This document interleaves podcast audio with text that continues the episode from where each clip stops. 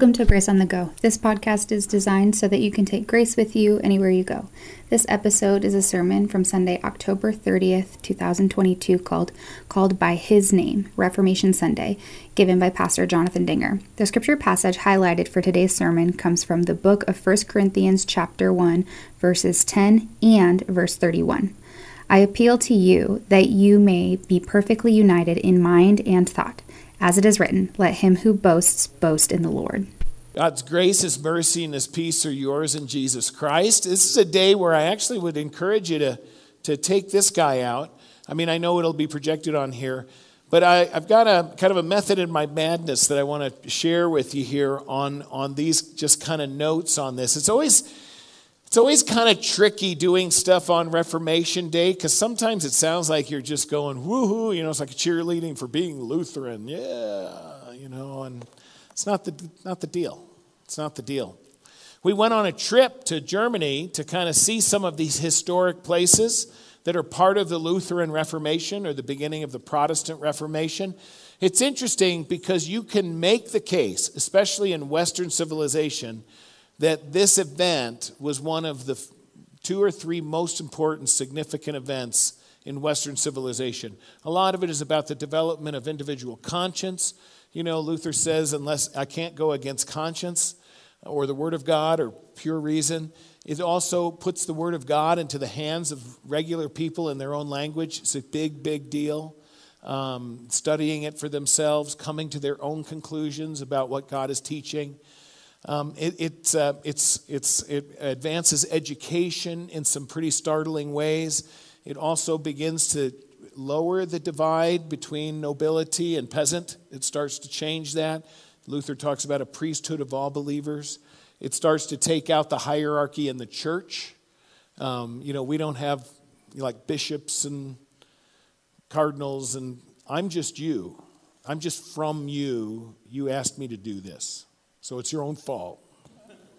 No. So really, I mean, our pastors come from among us. That's how that is. Um, and so a lot of things change. It's a big, big deal. So I want to show you some pictures from this. I'll go through them real quick. I, I want to go through them fairly quickly. So I want to show you a couple of, of photos. Do you have those, Pam?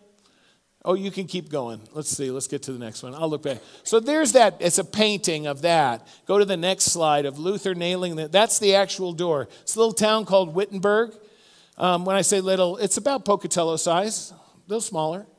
Um, beautiful, clean, lovely, former East Germany. Most of the stuff that took place in the Reformation, former East Germany. Um, and so many of the sites weren't maintained super great for a long time until the communists learned you could make money doing it and they made money off of it. So that's isn't that interesting? A little ironic.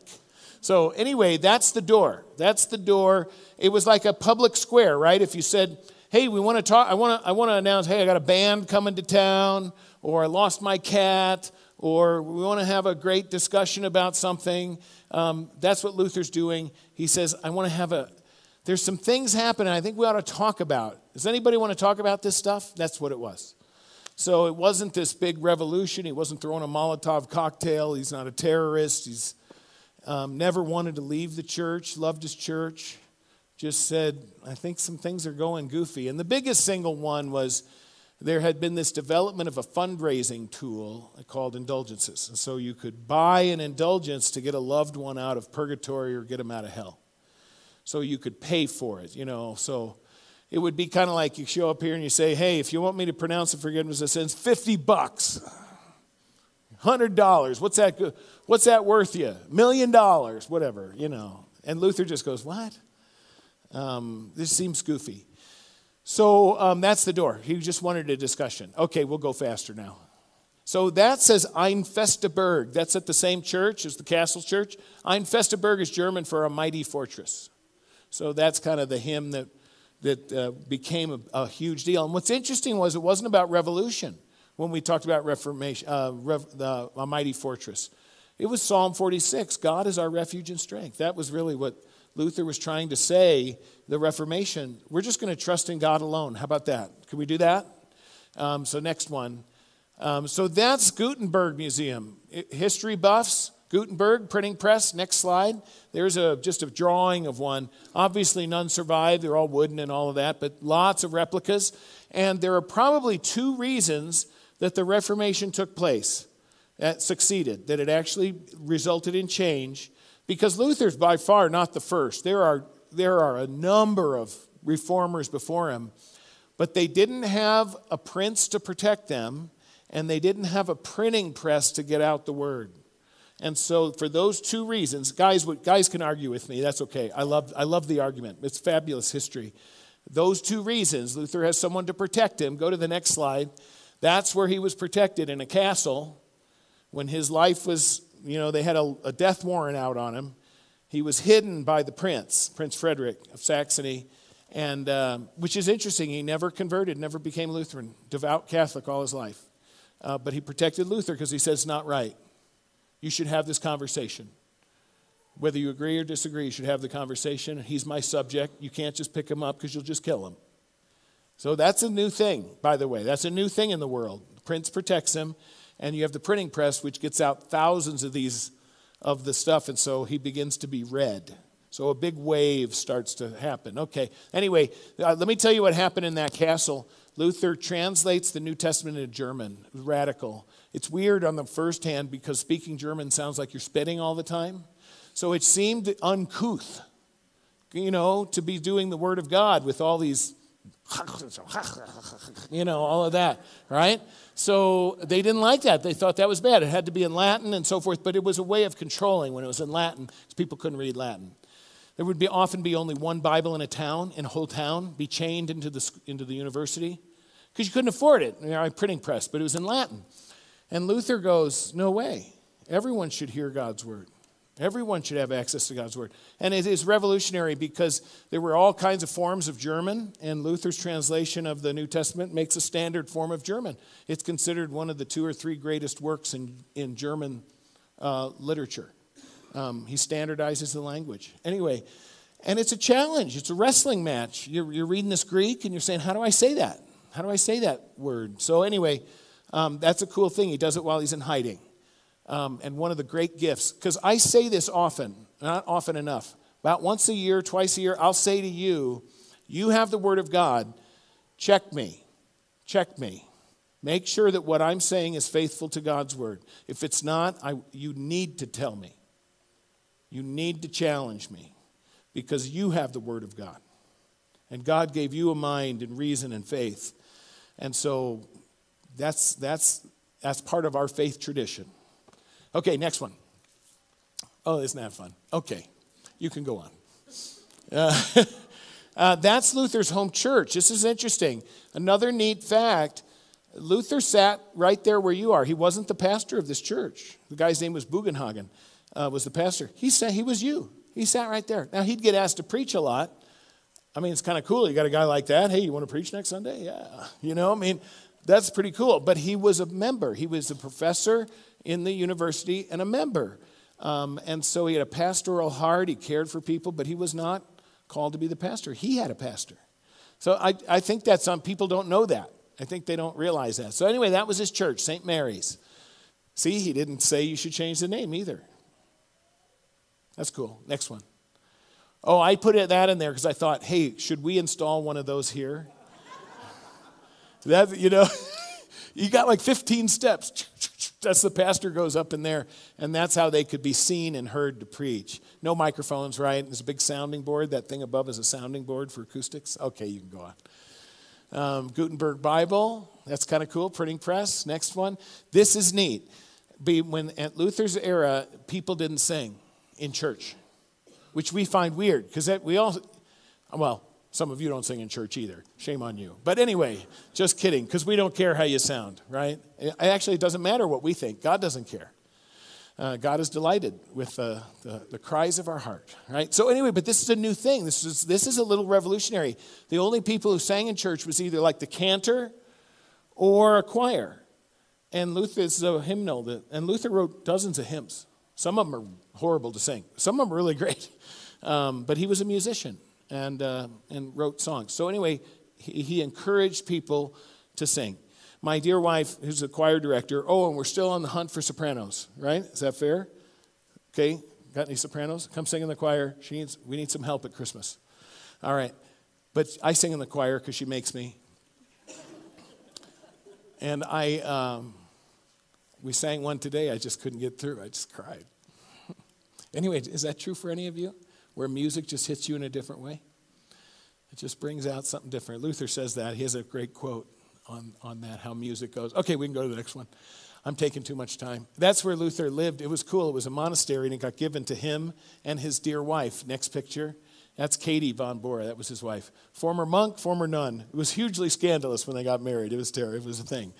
But she ran that place. She ran that place. She was always mad at Martin because he was always giving away stuff. Because they had all kinds of students living with him and they didn't have any money, right? So he's always giving them stuff. And he would say to her, one of my favorite quotes Katie, God is rich, he'll give us more. Yeah, I say that to my wife. Um, this is cool. I should have cropped this better. It's hard to see. Luther's in a pulpit, and then there's the people. Look at how he's preaching. What do you see? He preaches through Christ, right? Through the sacrifice of Christ, right? Through the love of Christ. That's the, that's the meaning of that picture. Um, it's, that's pretty cool. That's our goal. That's our goal. In fact, you know, um, this is kind of, I, I, I hope you don't, aren't bored to death in what I'm doing here, but that it's kind of interesting a little bit. But if you go out saying, wow, I learned a bunch of things about the Reformation I never knew, and don't say, wow, what a great Jesus we have, then I failed. Then I failed. Let's get to that part. Let's go to the next one. Oh, that's Bach. Oh, it's just Bach. Yeah.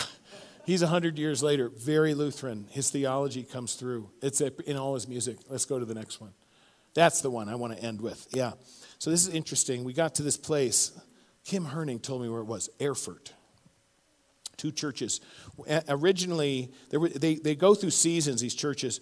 One was Roman Catholic, the other was the princes, and they got into competition. Then there was an era where it was Catholic, and then the other one was Lutheran and they competed. Like one group, one would have an expansion to the church, the other one would do a bigger expansion. Then the one would do steeple, the next one would do a taller steeple, and the next one they did that. How do you think? What do you think? Good plan, right? No. You know what's interesting? Because I'm going to talk about this. I'll, I'll, give, I'll put it in context. It's um, like in our traditional service, it looks pretty Catholic. Roman Catholic. It looks pretty Catholic. We have an organ, we have a choir. I wear a robe. You know, we have vestments and we do things. We, you know, we have you come up and kneel for communion. We do that in this service too. We do a confession. We have, it looks the same. It looks a lot alike. But it's what's happening inside that's different. That's what I found interesting here.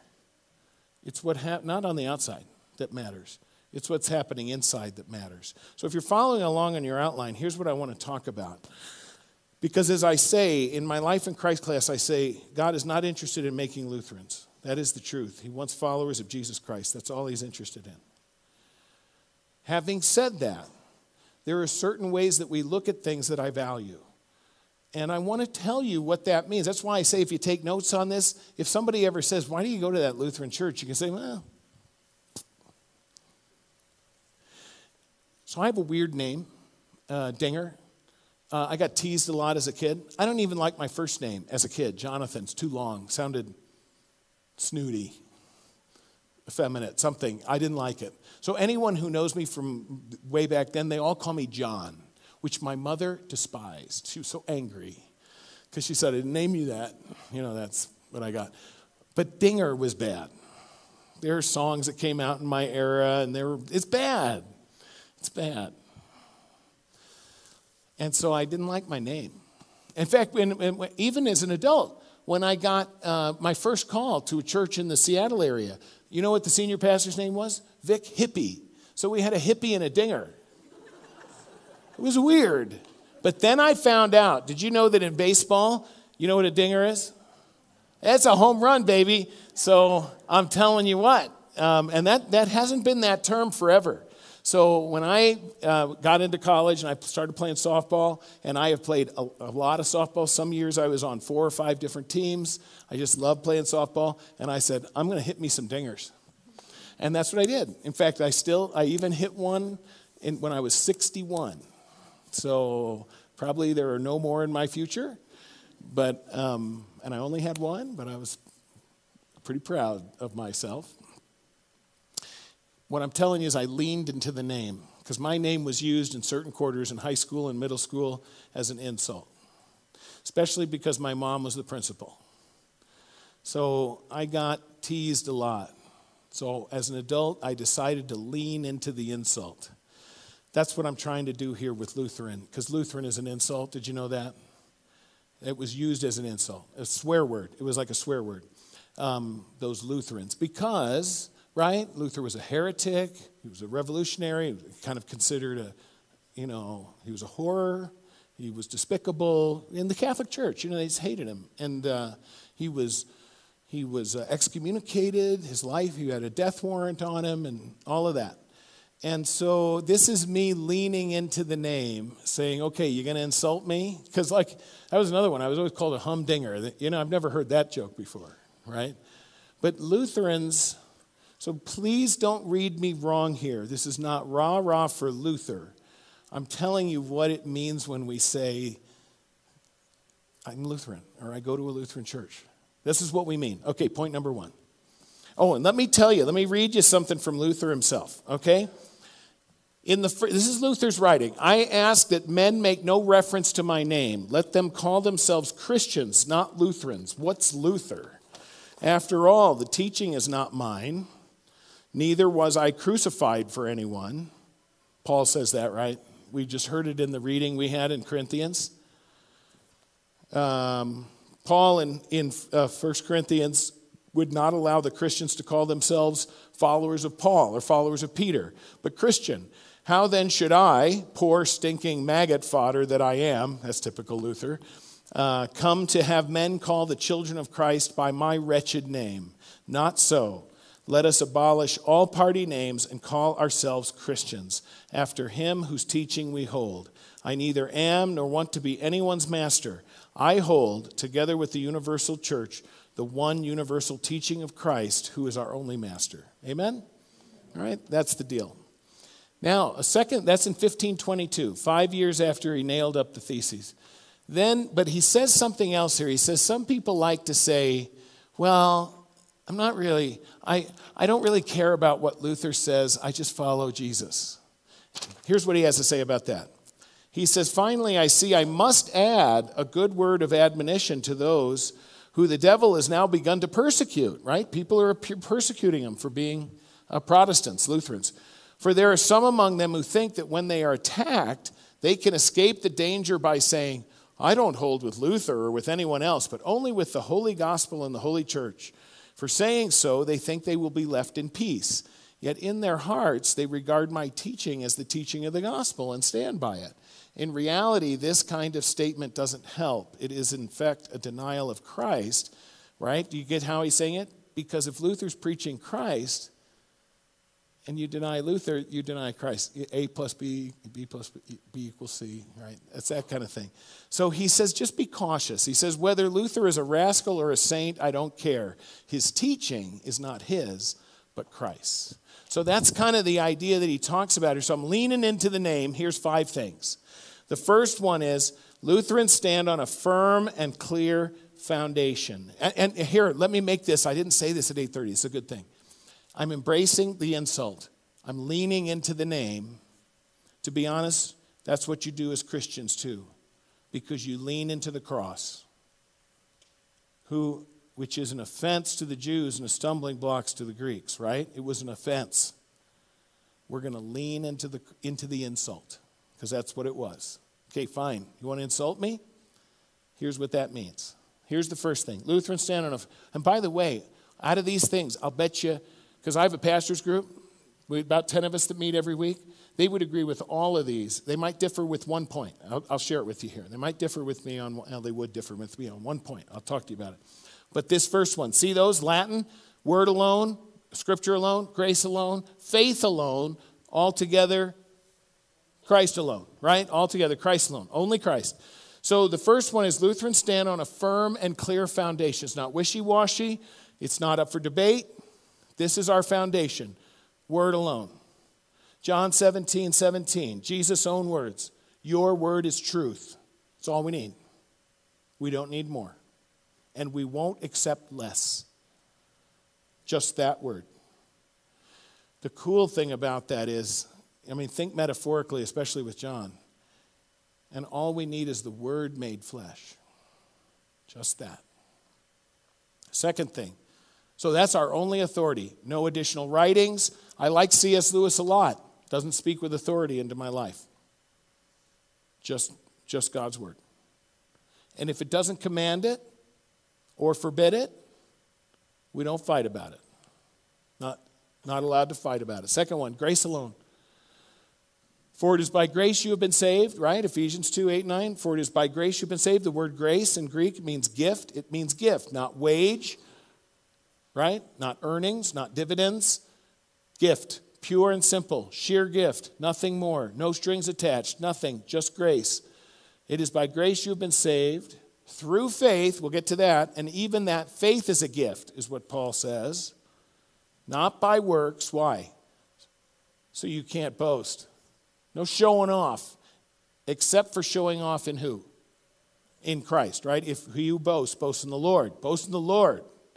Okay, so grace alone. It's just grace that saves us, nothing else. It's not you plus, you know, my year in Bible camp. It's not me plus I'm a tither. It's not me plus, oh, I got baptized. You know, I'm in.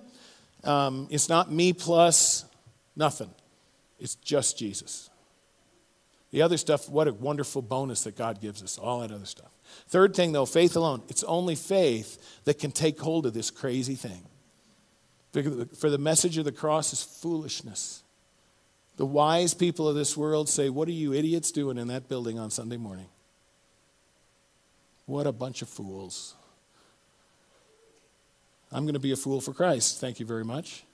And so faith alone is what takes hold of that. It's only faith that takes that, that says that me, undeserving, unearned, is still gifted by God to be called his child and to be given his grace.